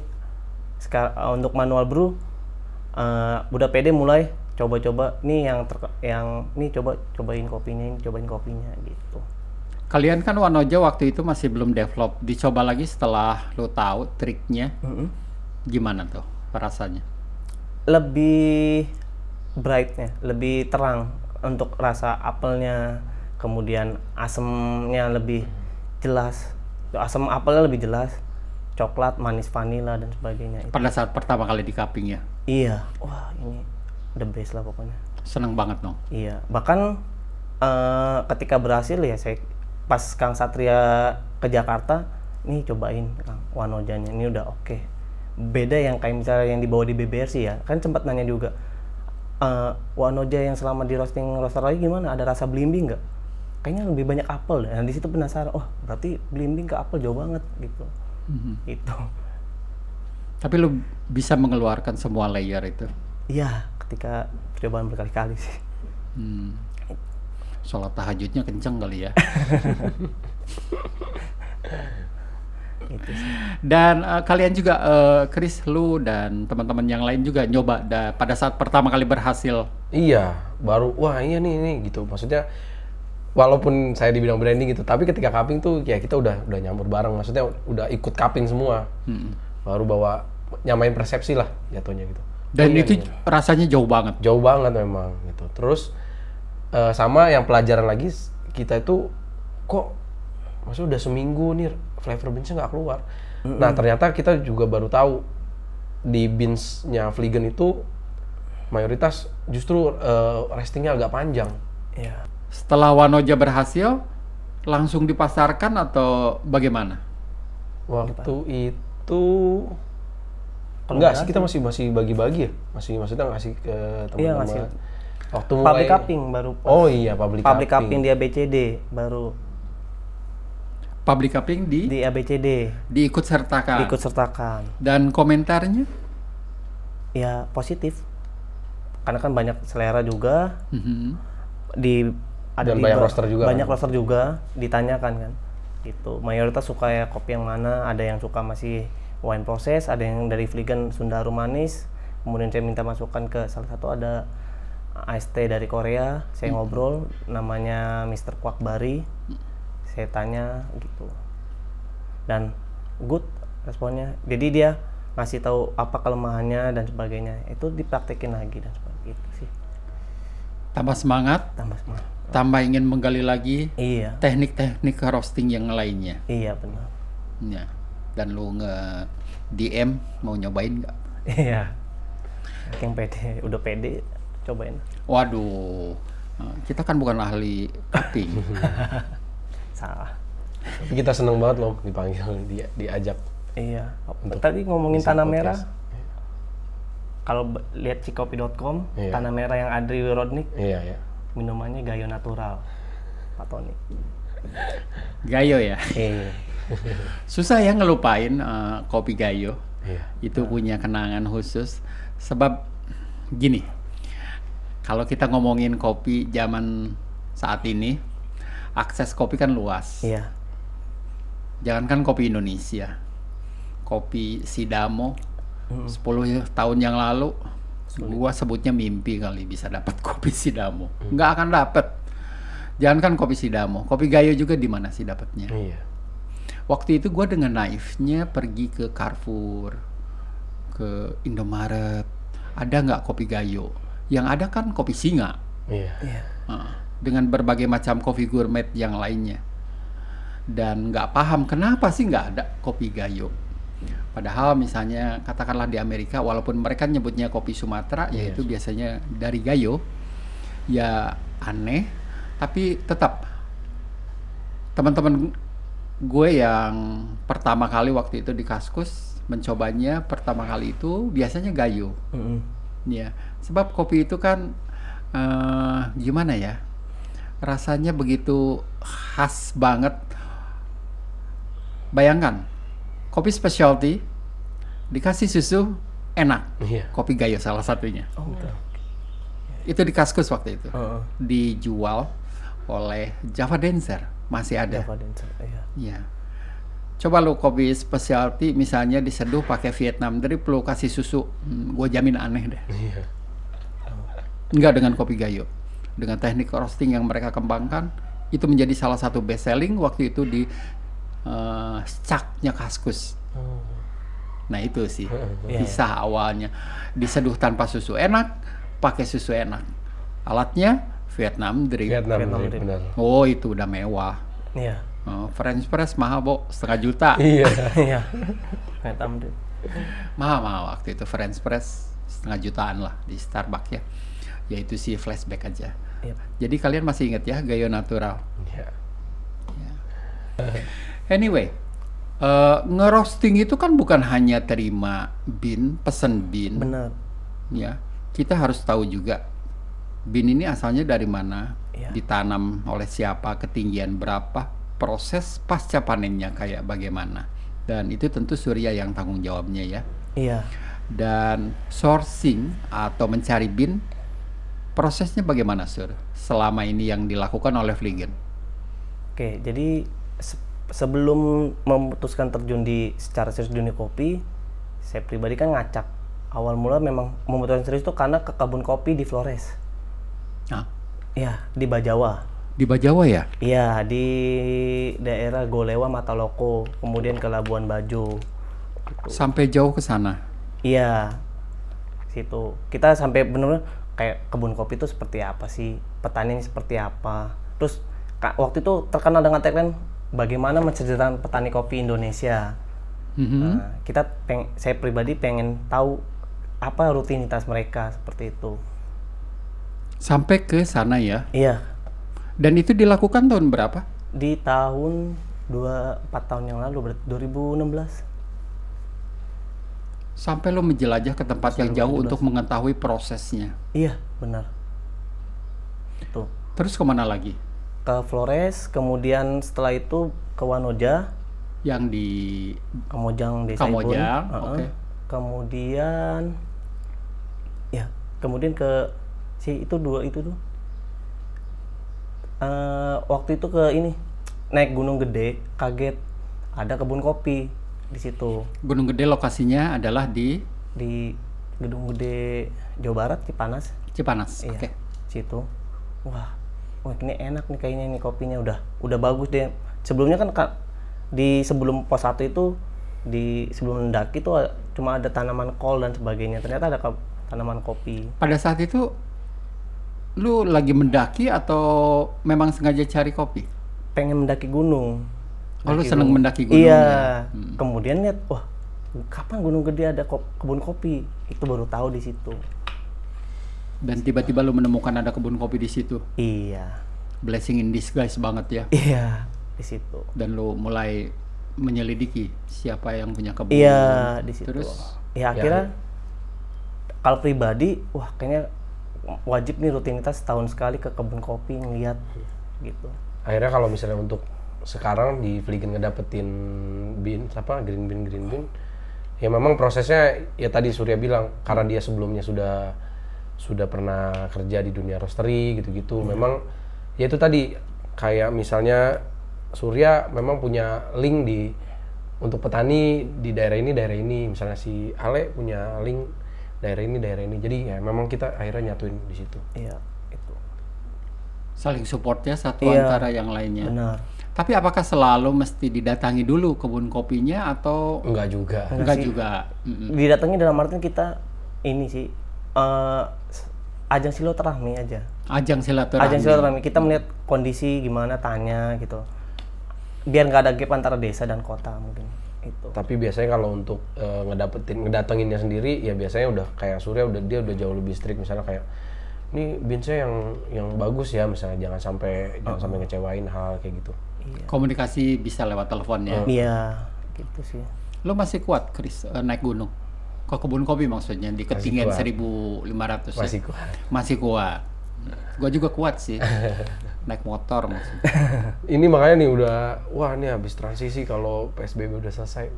Pengen udah, lagi naik. udah udah Udah teman-teman tuh udah kayak udah kita harus ke kebun kopi ke kebun kopi pengen ngopi di di apa tempat-tempat tinggi lah ini gitu. Asik memang ya. Iya. Nggak pusing di ketinggian 1500 karena oksigennya mulai turun. Iya tapi apa ya? Kayak ngedapetin kalau saya sendiri tuh kayak ngedapetin hal baru sebenarnya. gitu. Iya. Wah nih apa yang gue suka, gue suka minum gitu. Oh ternyata proses dari sini loh. Dan kita meminumnya langsung di lokasi di ketinggian Iya. 1000 meter ke atas ya. Iya. Iya. Sahdu banget kan? Iya. Wah, Wah ini makanya ini kayak tapi impian banyak orang sih kalau setelah PSBB ini nih. Pengen segera naik gunung. iya. Gue udah nggak kuat lagi, jadi naik motor aja. Pengalaman terakhir oh, di- ke mana ya? Oh ya di Pangalengan sebelumnya ke Bondowoso. Bondowoso. Wah itu asik banget tuh. Sekalian main ke Kawah Ijen. Enggak, enggak sempat. Jadi di Bondowoso kita naik motor memang karena jalannya ya susah ya. Heeh. Eh, dan banyak binatang buas. Jadi kita sampai dikawal. Oh di sana katanya banyak perampok. Jadi kita ada pengawalnya. Mm-mm. Sampai ke gunung, ada rumah, gubuk, ada suami istri, udah tua banget yang ngejaga kebun kopi dan kita ngopi bersama-sama di sana. Wah, Tujuh atau delapan orang. enak itu. Hmm, pengalaman yang nggak akan sama dengan kita ngopi di warung kopi tentunya ya Iya. jauh berbeda. Benar. Iya. Kopi itu buruk biasa. Makanya lu juga nggak sabar ya, pengen segera sabar. naik gunung lagi. Iya. Hmm, Tapi lu nafas masih kuat ya, Masih. luar biasa. Eh, naik gunung memang hobi dari dulu. Nggak hobi, itu hanya kayak misalnya pengen ada proses, oh pengen menyendiri aja deh. sama Oh. teman-teman. Oh yaudah kita naik gunung apa gitu. Hmm, tuh Surya itu dibalik eh, apa eh, kejudesannya dia itu eh, sentimental. Sentimental. Iya, melankolis. Ah, jadi ngobrolnya kita sana sini. Eh, tema podcastnya tidak ada tema khusus, tapi ini perbincangan yang sangat menarik. Sangat senang eh, dua teman dari Fliegen bisa datang ke sini. Kita ngobrol banyak tentang bagaimana kalian membangun sebuah bisnis yang usianya sampai bulan Juni ini baru setengah tahun Iya. Iya. Dan sudah masuk ke banyak penggemar kopi yang sudah menyebutkan nama Fliegen sebagai salah satu roastery. Amin. Terima kasih. Yang- Mudah-mudahan. Gue juga senang menikmati kopinya. Makasih loh Om. Oh iya, makasih. Saya makasih dikirimin kopi. Nah, Sama. sama. tiga Makasih, lagi. iya, dari dulu kayak.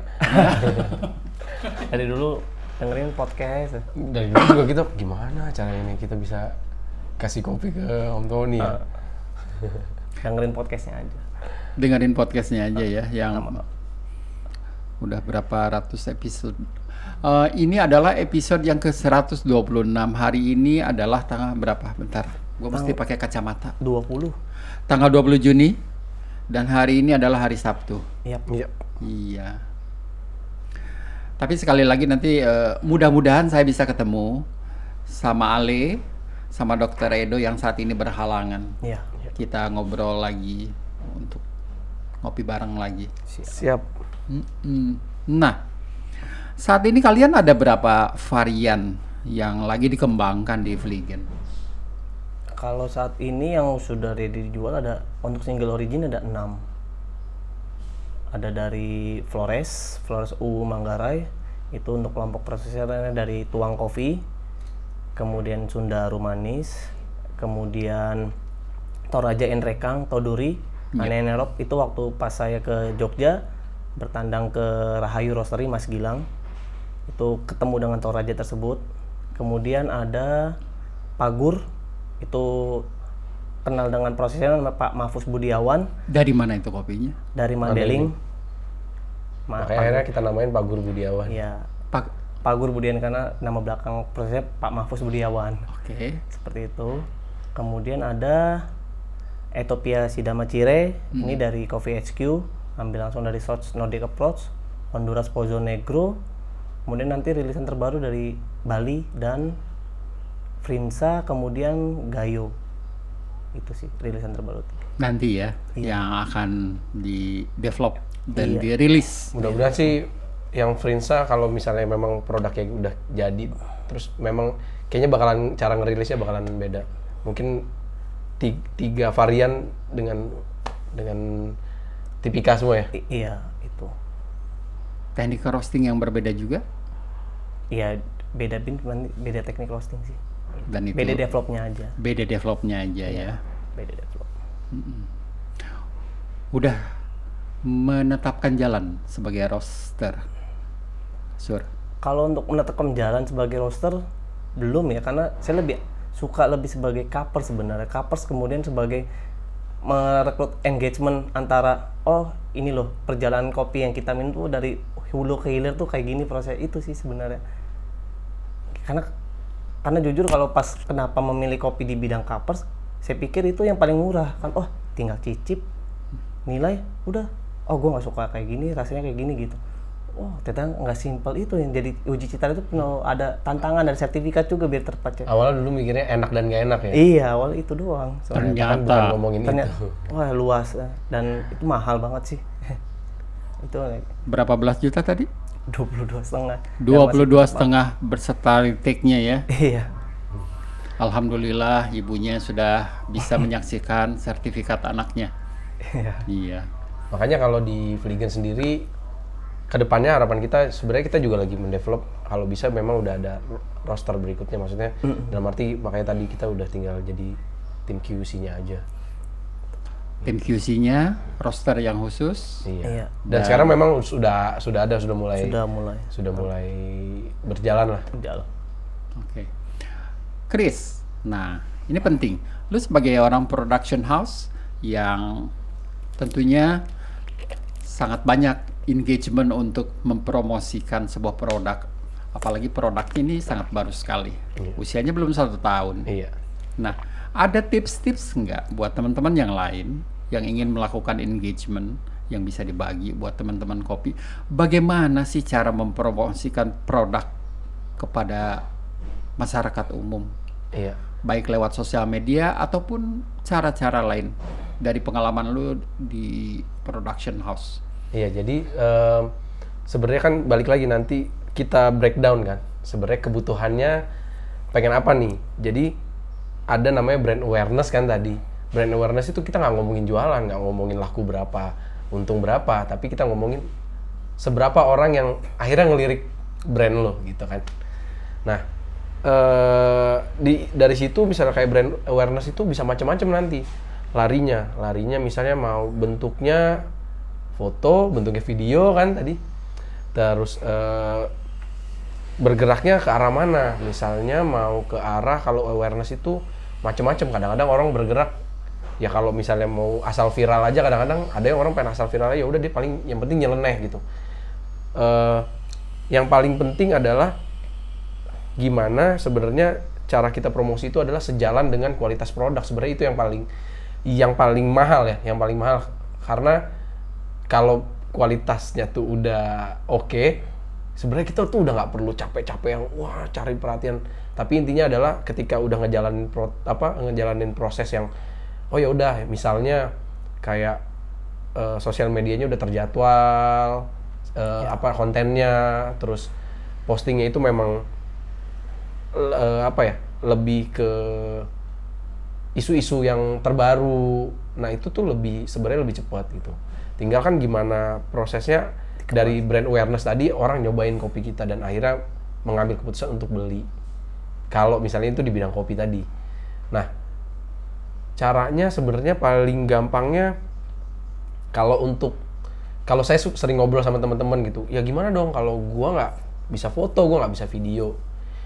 Cara paling gampangnya udah belajar aja pakai handphone dulu untuk foto gitu. Jangan tergantung sama alat-alat. jangan tergantung sama Om Tony udah paham lah kalau itu kan. Intinya eh, semua sebenarnya bisa. Tergantung gimana kalau kita paham pakai handphone pun hasilnya bahkan bisa. Orang lebih awam bagus. lebih ngeliatnya wah ini lebih karena tadi kan balik lagi kadang-kadang konsep sebenarnya. Bukan masalah ini harus ngeblur ini tajam banget. Kadang-kadang ya konsep itu yang berbicara tadi. Tapi tadi menarik bahwasanya kalau lu mau viral mungkin gampang ya. iya. Lu buat aja yang gila-gilaan. Tapi kalau produk lu jelek, itu malah jadi setback malah. jadi Jadi, jadi setback buat dulu produknya sebagus mungkin. iya Itu dulu aja ya. iya Betul. benar Kemudian bangun market pelan-pelan. bangun market. Nah makanya kalau dulu awal ketika saya ngobrol kita eh, saya selalu ngomong yang penting nih natural market dulu. Natural market itu adalah network dari kita masing-masing. Itu yang paling penting eh, sembari ya kita ngebangun brand di sosial media. Tapi kan di sosial media itu nggak ujuk-ujuk langsung kan, proses berproses gitu. Eh, dan kita juga emang nggak pengen tuh namanya beli followers apa kan misalnya kayak gitu. Kita nggak pengen, memang kita maunya organik aja gitu. Kita nggak mau yang kayak gitu gitu. Kita nggak mau yang kayak gitu. Organik aja. Yang penting ya kita tahu bahwa emang kita baru berapa bulan ini ya jangan sampai eh, belum matang udah udah busuk duluan nanti gitu ibarat kata kalau buah tapi ya udah kita nikmatin aja prosesnya terus nih yang penting yang penting terus kita ukur dari bulan ke bulan oh ya ini udah sampai mana gitu itu yang paling penting Sekali lagi jangan lupa untuk selalu mengembangkan produk yang terbaik dulu. Iya, benar. Yang tadi lo bilang struggling dari awal Iya. hingga bisa sampai 15 kali ya. Iya. Yang gosong dan yang lain sebagainya. Itu bukan pekerjaan yang mudah ya. Iya. Kalau gua mungkin udah ah udahan aja deh, bye. Iya, Jangan putus asa. benar. Produk dulu yang bagus.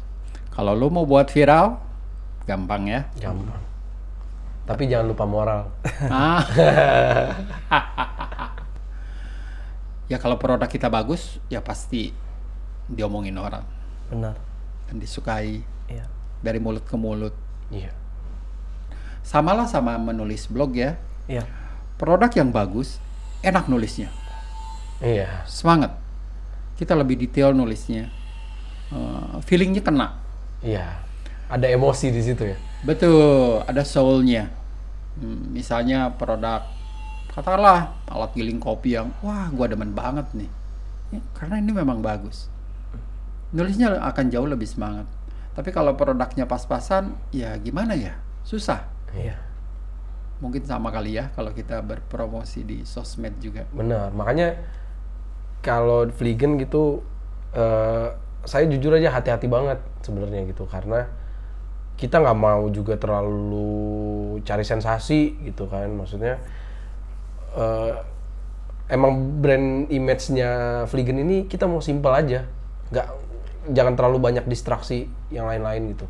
Makanya dari segi warna pemilihannya kita nggak begitu macem-macem. Nah dari situ juga bergerak ke sosial medianya kita juga bahasanya nggak aneh-aneh, nggak terlalu menjual secara psikologis misalnya kayak wah ini rasa apa namanya kopinya begini-begini kayak orang sampai gitu. Dengan bahasa cover biasanya yang berbunga-bunga itu, Iya. lu coba hindari itu kalau komunikasi sama teman-teman yang awam atau gimana? Iya sih benar. Jadi lebih ya lebih ke preferensi li- lidah masing-masing aja seperti itu. Tapi kita menjelaskan oh ini kesan rasa seperti ini karena ada di flavor wheelnya seperti itu. testing notes-nya tetap disebutkan. Iya, Ya. Tapi kalau lu jelasin secara lebih Ah. spesifik kepada customer bingung mungkin kali ya. Iya, mengawang-awang ya. Ketika dicoba Kok nggak dapet gue? pahit, kan kita bengong jadinya. itu. Lu bilang ada rasa apa? Bukan, ini rasa timun. Nah gimana tuh? Nah gitu bingung juga. Wah coba makan apa habis itu minum kopi. Jadi itu juga ada eh, komunikasi yang mesti dijalin, tapi dengan bahasa yang mereka juga paham ya. iya. Iya. Karena tidak setiap orang kopi itu misalnya bisa mengenal testing note dari Iya. yang disebutkan di sini. Iya, benar. Betul ya? Benar. Kalau cover kan lidahnya sudah terlatih. Iya. paletnya. Tapi orang kan eh, ada yang cuman ingin menikmati kopi tanpa ingin terlalu jauh menganalisa rasa kopinya. Iya. Iya, benar. Dia ingin nyaman aja minum kopi. Iya. Tapi di dunia kopi ini memang eh, macam-macam ya. Iya, benar. Tapi gua percaya bahwasannya teman-teman kopi selalu support satu sama yang- lainnya. Ini profesi yang sebetulnya sangat unik, bidang industri yang sangat unik. Gua nggak percaya chef akan berbagi resep, tapi roaster tekniknya pasti akan dibagi. Iya. Iya, Ya, benar. begini, begini, begini, begini silahkan dicoba misalnya. Iya. Dan nggak takut bahwasanya mereka diduplikasi. Setiap tangan berbeda lah ya. Iya. itu sih yang makanya em, jadi sebuah kalau saya secara pribadi waktu event di mana kita datang di event di Ya, PIK bukan yang di PIK apa Jakarta Coffee Week. Jakarta Coffee Week, ya, Jakarta oke. Coffee Week gitu kita ngeliat kan sebenarnya itu persaingan kan buka but buka but buka Iya. but buka but itu Banyak banget tuh. Tapi Di antar booth saling ya. ini ya. ternyata saya ngeliat di situ ada satu booth dari Malaysia kalau salah waktu itu ya. Iya. dari- satu roastery dari Malaysia karena orang nggak banyak tahu mungkin brandnya awal hari pertama itu ya udah nggak banyak yang lirik tapi saya salut maksudnya saya secara pribadi ngeliat wah ini yang memang ini harapan besar gitu buat dunia kopi. Ternyata eh, orang-orang yang udah main di kopi udah lama ngebantu maksudnya datang ke booth itu terus kayak eh sini sini cobain ini cobain gitu. Eh, padahal dia juga punya booth gitu tempat lain kan. Padahal punya booth juga gitu. Saya jadi ngeliatnya wah ini nih ini tuh culture yang bagus banget gitu. Ini culture culture habit yang bagus dan akhirnya kita punya harapan besar eh, buat bener-bener bikin industri kopi besar gitu dengan produk yang unggulan Unggul. Iya. bagus. Nice. Waduh. Nah, perbincangan sana sini dengan Fliegen, Chris dan uh, Bapak satu kita ini Kapar Surya yang nge-DM saya untuk mencoba kopinya. Alhamdulillah dapat tiga enak sekali disayang-sayang ini. eh tapi makasih ya kalian sudah datang memberikan inspirasi buat teman-teman ya thank you Uh, membangun sebuah brand dalam jangka waktu enam bulan kekompakan empat orang ini Ale, Dr. Edo, Chris, sama Surya Uh, bukan hal yang gampang untuk menyatukan empat orang, empat kepala untuk mengembangkan sebuah ide yang akhirnya menemukan nama Fliegen dan langsung mencoba dengan jatuh bangunnya itu. Gua sih sangat terkesan sama lu ya Surya, 15 kali mencoba berbagai macam meracikan kopi yang tetap aja kayak gitu kayak gitu hingga akhirnya menemukan momen nah jadi wah itu kebahagiaan yang luar Iya. biasa ya kalian kompak tentunya masing-masing sudah punya tugasnya masing-masing tanpa yang gue percaya ya mencampuri urusan satu sama yang- lainnya jadi masing-masing udah ada tugas yang jelas ya Iya. Oke. Biasanya, biasanya kan pada berantem kan. Kalau di industri apa pun, pada saat kecil adem-adem. Mm-mm. Nah, duitnya udah gede pada berantem. Iya. Semoga kalian tidak bisa eh, tidak begitu. amin Sukses terus Sama-sama. uh, menyemarakan uh, industri kopi di Indonesia. Fliegen buat teman-teman podcast. Salah satu rekomendasi roastery yang boleh dicoba untuk dinikmati kopinya adalah Fliegen yang berada di lokasi kawasan Pulau Asem. Eh, tepat sekarang gue nyebutnya. Kalian bisa mengikuti, mengikuti cupping di sana, bisa ngobrol sama Surya, sama Chris, dan sama Dokter Edo yang kebetulan saat ini lagi absen, dan juga sama Ale. Ya, biasanya kalian rutin ngumpul berapa hari sekali? iya ya sebenarnya kegiatan kita banyak di sana Banyak. Oh banyak di sana ya. Satu pertanyaan terakhir, Siap. Terutama kepada lu Chris, nggak nyesel lu masuk ke kopi? Padahal dunia production house itu kan bling bling. Wah, benar Uh, benar itu dunia kerja yang sangat mengasihkan. mengasihkan cuannya juga gede Cuannya gede, dan di kopi ini jauh berbeda loh, Chris. sangat apalagi di Washington DC lo bukanya, iya Heeh. yang punya aturan berbeda dengan Iya. daerah-daerah lainnya. Nyesel nggak, Chris? enggak. Bahkan tuh kayak wah orang lain belum tentu bisa kayak gini gitu. Ngejalanin usaha kita bisa membangun kan membangun sistem mem- operasional harus jalan. Tapi ketika ada tekanan ngopi relax lagi tuh. Udah kayak wah gue bisa dengerin musik sambil ngopi. Sedangkan kalau di dunia production house tadi kan bener secara cuan wah kalau kalau dinilai pakai materi wah jauh lah. Jauh, tapi ya. eh, jauh. Tapi ya tadi memang tetap pressure-nya juga besar karena kan kita berhubungannya sama klien ya. Klien yang notabene request bahwa eh, spesifikasinya begini begini. Sedangkan kalau kopi kita bikin produk kita develop oh ini kualitinya sesuai kita orang suka monggo beli. Monggo nikmatin gitu. Kita ngobrol bareng ngopi bareng gitu kan Eh, tapi kalau di dunia production house enggak Pressure-nya tinggi juga. pressure-nya tinggi. Jam 3 pagi klien mau, jam 3 pagi kita harus angkat teleponnya. Udah hal-hal yang seperti itu. Jadi itu yang yang menurut saya mahal banget di dunia kopi itu mahal yang susah didapat sama orang-orang production house. Ketenangan batin tadi. Oke. Jadi sama sekali tidak menyesal, malah memperkaya hidup lu ya. Iya. Ngomong-ngomong, Sur, Iya. lu udah berkeluarga? Belum. Masih single. Masih single. teman-teman podcast satu kandidat saya ajukan kepada anda semua Kapar Q grader Chris Udah berkeluarga. udah berkeluarga. Saya dari berempat ini satu-satunya yang udah berkeluarga. Udah berkeluarga. Yang lain? Masih pada single, cuman dokter Edo yang sebentar, Sebentar lagi, lagi. dalam dalam tahun ini Proses. mudah-mudahan terlaksana. Akan menikah. Iya. Dokter Edo, semoga lancar ya eh, planningnya. Amin amin. Yang baru menikah adalah Chris. Ale belum? Belum? Ya. Cepetan ntar nyesel.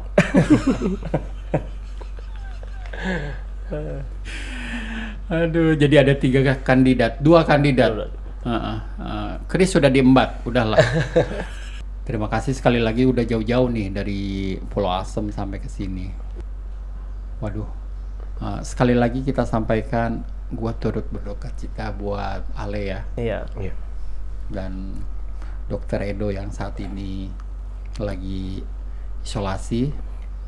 Cepat nikah ya Dokter Edo. Amin. Amin. Ya lancar prosesnya. Cepetan. Nyesel ntar. Gunain aja ya. Kalian beruntung ya punya tim yang solid. Kemudian ada Dokter Edo yang juga sangat partikular tentang kopi. Wah. Itu. Kadang saya kalau ngelihat dokter Edo, Surya, Ale, kalau terutama dokter Edo sama Surya nih kalau udah ngomongin ini ngomongin apa sih ini? Gitu ya. Iya. Saking semangatnya kalian berdua Iya. bicara tentang kopi, diskusi ya. Iya. Apa sih yang kalian omongin biasanya? Banyak hal ya pengaruh green size Hmm. mulai dari apa yang ada di dalam air itu partikelnya apa gitu. Oh, Om Tony belum nyobain ya? bahwa- belum Air racikan. Air racikan. Bahwa sebenarnya kalau di Fliegen kita punya namanya air racikan Fliegen. Walaupun itu nggak kita jual, Hmm. eh, bisa didapat kalau beli beans 2 pack itu dapat air racikan Fliegen. Menarik, boleh diceritain? Iya, eh, sebenarnya ini resepnya Dokter Edo, makanya sebenarnya ini harusnya Dokter Edo yang ceritain. Iya, Oke, tentang tapi itu. untuk sementara coba kalian Iya, ceritakan. jadi itu air racikan harus eh, memang pasangannya cuma amidis, memang itu di, di- dibuat untuk amidis. Yang nol. Iya, yang nol. Jadi itu memang untuk 19 liter. Eh, yang didapat untuk tekstur memang dia lebih lebih bulat ya, Lebih bulat, lebih bulat. kemudian lebih pronounce, lebih jelas. Itu. Rasa semua keluar. Eh nggak semuanya. Jadi misalnya kalau misalnya rasanya apel manis apel ya, itu yang tegas. Iya, lebih tegas Itu. lah intinya. gitu. Dan racikan itu dalam bentuk dalam bentuk dia seperti tube gitu kecil jadi nanti tinggal biasanya dari air amidis itu dituang ke gelas dulu untuk dia biar biar cair kan? Baru nanti si setelah diaduk dituang lagi ke Oh dalam bentuk serbuk maksudnya? enggak dia bentuknya cair juga tapi kan Oh cair. Oke, jadi tinggal dicampur aja, Iya. masukin lagi. iya tapi kan kalau misalnya langsung ke galon agak susah kan untuk Untuk memix di- takut dia nggak rata kan? Dan sampai saat ini produk itu belum dipasarkan. Enggak, memang sampai saat Hanya- ini belum ada niat kita jual memang untuk bahkan kalau ada yang datang ngopi di Fliegen mau dong cobain ya kita emang udah kasih aja gitu. Itu sih. Dan itu adalah hasil racikan Dokter Edo. Dokter Edo Iya. memang. Selain meneliti kuman, virus dan lain sebagainya, Dokter Edo meneliti juga racikan air buat ngopi. Iya. Hasilnya tentunya lebih saintifik dong. Iya. Iya bisa bisa. Makanya ya udah kalau saya ngobrol gitu suka saya lebih yakin gitu. Maksudnya kan karena nggak asal dia memang punya alasan dari sisi kedokteran dia Ilmiahnya, eh, sisi ilmiahnya. Jadi dia juga ngejaga ngejaga bahwa ini sehat apa enggak bahwa ini bahaya apa enggak itu dia udah jauh lebih paham. Walaupun tetap nggak mau tadinya kan saya agak udahlah ini di brandingnya dengan nama dokter aja gitu. Biar kesannya dengan nama dokter itu nggak mau. Karena kan tetap itu tanggung jawab moralnya udah jauh lebih tinggi ketika nge-branding eh, dia sebagai apa namanya dia sebagai dokter gitu. Karena kan itu beda beda ranah. Jadi sampai saat ini hanya masih digunakan untuk keperluan internal saja. iya dan dan itu tadi free-nya memang kita buat promosi aja jatuhnya. Akhirnya tercetus namanya air racikan Fliegen tadi Air. Justru dibuat promosi orang malah jadi penasaran ya, Iya, pengen lagi. akhirnya, heeh. banyak yang nanya jangan lupa ya kalau misalnya dibeli di Tokopedia jangan lupa air racikannya gitu kalau dia udah beli dua, dua pack. Sampai segitunya ya. Next plan, Fliegen? Apa rencana ke depannya? Next plan yang pasti em, sebenarnya kan kita ini yang belum terdevelop, maksudnya belum muncul as a produk itu espresso base kita kan. Ya. Eh, se- sekarang lagi digodok lah, lagi digodok. Mudah-mudahan beberapa minggu ke depan atau satu bulan ke depan udah udah siap semua produk espressonya. Mm-mm. Tinggal ya kalau untuk pergerakan Vliegen sendiri ya udah tinggal gimana sebenarnya kita memperbanyak kedai-kedai kopi yang pakai produk kita. Eh, jalur-jalur seperti restoran atau apa tetap juga pengen kita kita dapat. Setelah itu bentuk pengembangannya sebenarnya kayak kalau dari sisi Surya idealisnya dia dia juga pengen pengen ada karena dia mungkin dari sisi Q grader dia pengennya bisa mendevelop orang melatih orang gitu-gitu jadi pengen bahasanya apa ya semacam tempat Semacam kok tempat pelatihan kopi atau coffee lab mungkin. Pengennya gitu kalau dari sisi Surya memang dia dari dulu pengen yang ini nih pengen yang ini gitu Ke depannya, Surya. Ke depannya. Iya. Jadi bukan hanya sebagai tempat roasting Iya, benar. atau coffee shop saja. Iya. Jadi ada bagian edukasinya juga nanti Iya. di Fliegen. Iya. Semoga nanti bisa Amin, diimplementasikan. amin Mungkin ini podcast cukup lama berlangsung. Iya. Sekali lagi terima kasih sudah jauh-jauh datang ke sini. iya terima kasih Om Tony Chris, Terima kasih Surya. terima kasih. Teman-teman sekalian, itulah dia podcast saya bersama Frigen. Dan semoga bermanfaat tentunya. Jangan lupa untuk selalu menantikan episode podcast selanjutnya di layanan atau streaming musik iTunes maupun Spotify. Tony Wahid pamit dan salam tetap sehat selalu.